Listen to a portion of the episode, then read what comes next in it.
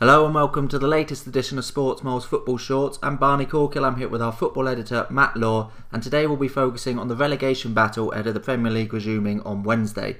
There's still a great deal to be decided at the bottom of the table, Matt. No one is down yet, so how do you see it shaping up?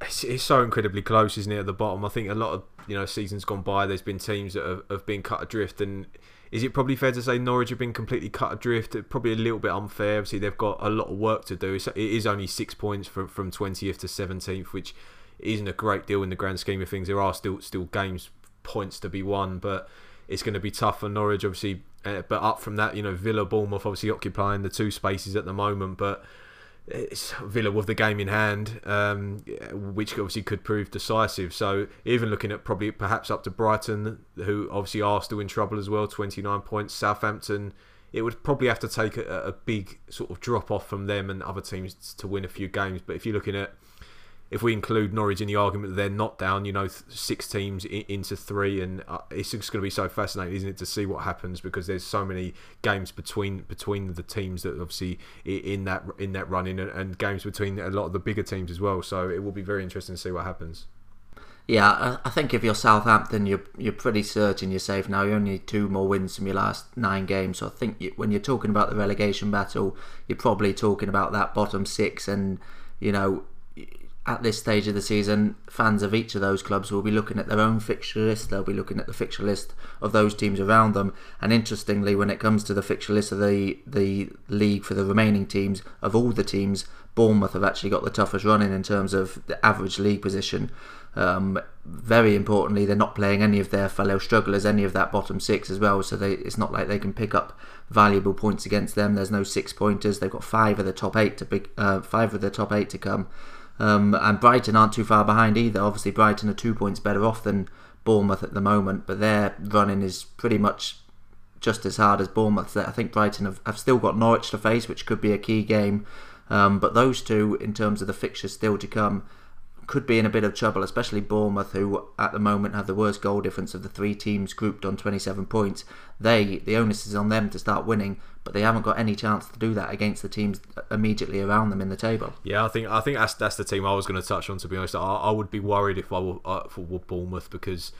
They're, they're, they're, such a good footballing team, aren't they? Obviously played well against Liverpool before the lockdown period. Only just lost, didn't they? It was a, a two-one defeat at Anfield, but but you know the week before they held Chelsea, they are capable of playing you know very good football and picking up wins. Obviously, got some fantastic players going forward. Josh King wanted by Manchester United in January. Callum Wilson, obviously an England international, and it's got eight league goals this season. But you're talking about players behind him. You know Ryan Fraser, obviously he's out of contract. He, he did very well last season. He's only got one one goal this season, which is nowhere near good enough and they concede a lot of goals, don't they? Bournemouth 47 this season, which isn't Villa's the worst this season, but but it, it, it's in and around you know the worst records in the league, but which would be worrying me if I were a Bournemouth fan. And I suppose the same could be said for Brighton. You know, they're they're another team who do an awful lot right. They they play some excellent football, but they're in a position where they've only won six games this season and they're going to need you know a few more wins to, to obviously they're not in the relegation zone at the moment but it's so tight down there that you know someone picks up a win. Obviously Villa win their game in hand against against Sheffield United which is at home and they could quite easily do and that pulls them right into trouble. So yeah Brighton and Bournemouth would would for me you know I would be worried for both of them. I think the thing you've got to say about Bournemouth is they've been so unlucky with injuries this season. They've had some key key players injured for pretty much the whole campaign. You think back to last season and how good David Brooks was coming through, and you know what he can bring to a team. He can be a match winner. And Bournemouth have been missing that the entire season. They've been missing other players for long, long periods of the season. What this break has done has enabled them to come back to fitness. So Bournemouth are much closer now to having a full complement of players than they have been for much of the season. So if you're looking at positives as a Bournemouth fan, um, for these final nine games of the campaign. That's a huge one because the good thing about this for, for most teams actually a lot of teams have benefited from key players coming back to fitness but few more than Bournemouth so they'll be hopeful that the, the next nine games will be more successful than the, the first 29 because they've got more players available more of their key players available um, Aston Villa arguably come into that argument as well because they lost Tom Heaton and uh, Wesley I think in the same game for pretty much the entire season. So they've benefited from key players coming back. as you mentioned, that game in hand could prove crucial. They're against they're at home to uh, Sheffield United. Sheffield United have obviously had a brilliant season, um, but whether they'll be able to keep that back after the after such a long break, who knows? And Aston Villa might be looking to catch them cold. And as I mentioned, with their returning players, a win there would lift them out of the bottom three, and then the onus is on the other teams to go and to, to go and get victories the key thing about Villa is I think they've, they've only got West Ham from that bottom six to play, and that comes on the final day. So that could be a huge, huge game. Whereas Norwich, they're cut adrift at the moment, as you say, six points, but they play more of the, the teams around them than any other any rest of the bottom six. They've got Brighton, Watford, and West Ham to come, all at the start of July in the space of three games. So you'd think if they can pick up a winning run then, they'll be right back in the race for survival. If they don't pick up a winning run then, they lose all those games or only pick up a few points here and there. You'd have to say by that stage they'd probably be down.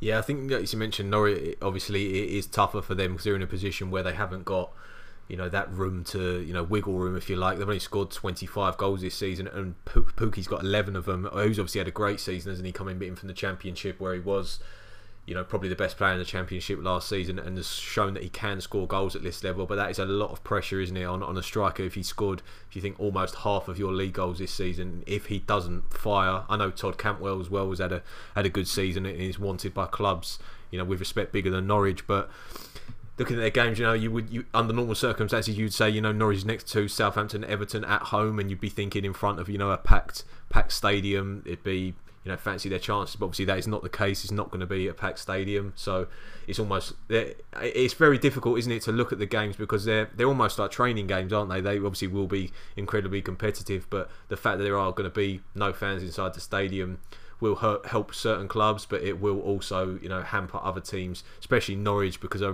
think you pick out the game earlier season, wasn't it, against Manchester City, where they played so well, but the fans played, uh, you know, a huge part in them picking up such a good result. So uh, I think that will play a part, but. I wouldn't be surprised if they did, you know, did pick up a couple of wins to get themselves out of it because because they are certainly capable. They've got some good players.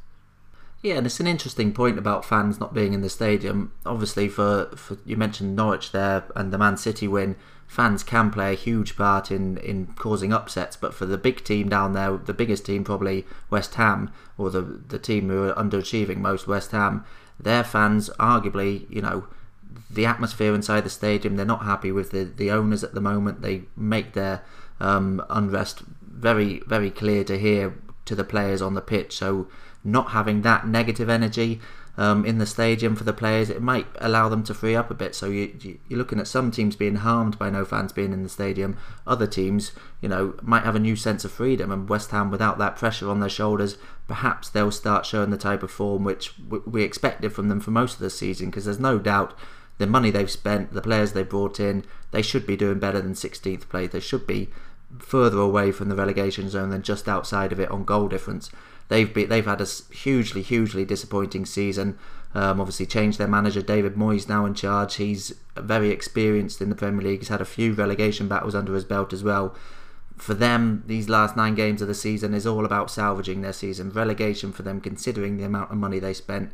I think Sebastian Haller last season alone was their club record signing. Relegation for them would be catastrophic. I think the owners have even come forward and said that they cannot afford to be relegated from the Premier League this season. So it's a huge, huge nine games for them. It's a surprise to see them down there, but you know it's, it's also nothing new for the fans who, um, you know, their their lack of presence inside the stadium perhaps that will be a benefit to the West Ham players. Yeah, I think that's a good point you make about teams that can almost. I'm not saying anyone can afford to go down, but if Norwich were to go down, you, you fancy they've got the structure in place to be able to you know put things in place for for them to come up perhaps again next season. But if West Ham were to go down, well, obviously you know they have done previously and.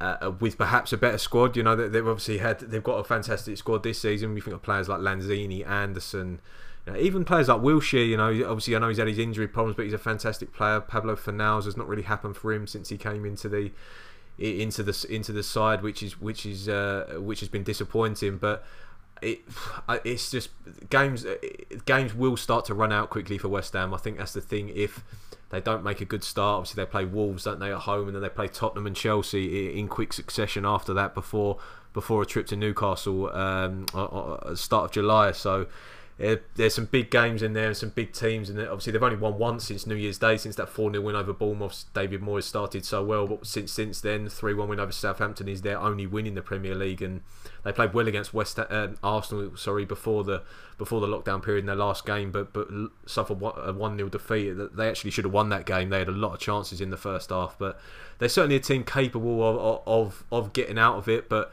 it's easier said than done. And I think, like you mentioned, the fact that the fans who, who do turn quite quite quickly at the London Stadium, the fact that they're not going to be there could play into their hands because player for player, they've probably got the best best best team down there. And I think key for them is also they've got Norwich, Watford, and Villa in three of the last four games. So you know if they need some points there, they've got some chances to make it up at the end of the season. Uh, but whatever happens, it promises to be a fascinating scrap, and you can follow every twist and turn on sportsmole.co.uk, where we have Project Restart covered with news, features, previews, and just about everything else your heart could desire. We'll also be back with our next podcast tomorrow when we'll be turning our attention to the battle for the European places, the Champions League spots, uh, so be sure to tune in for that.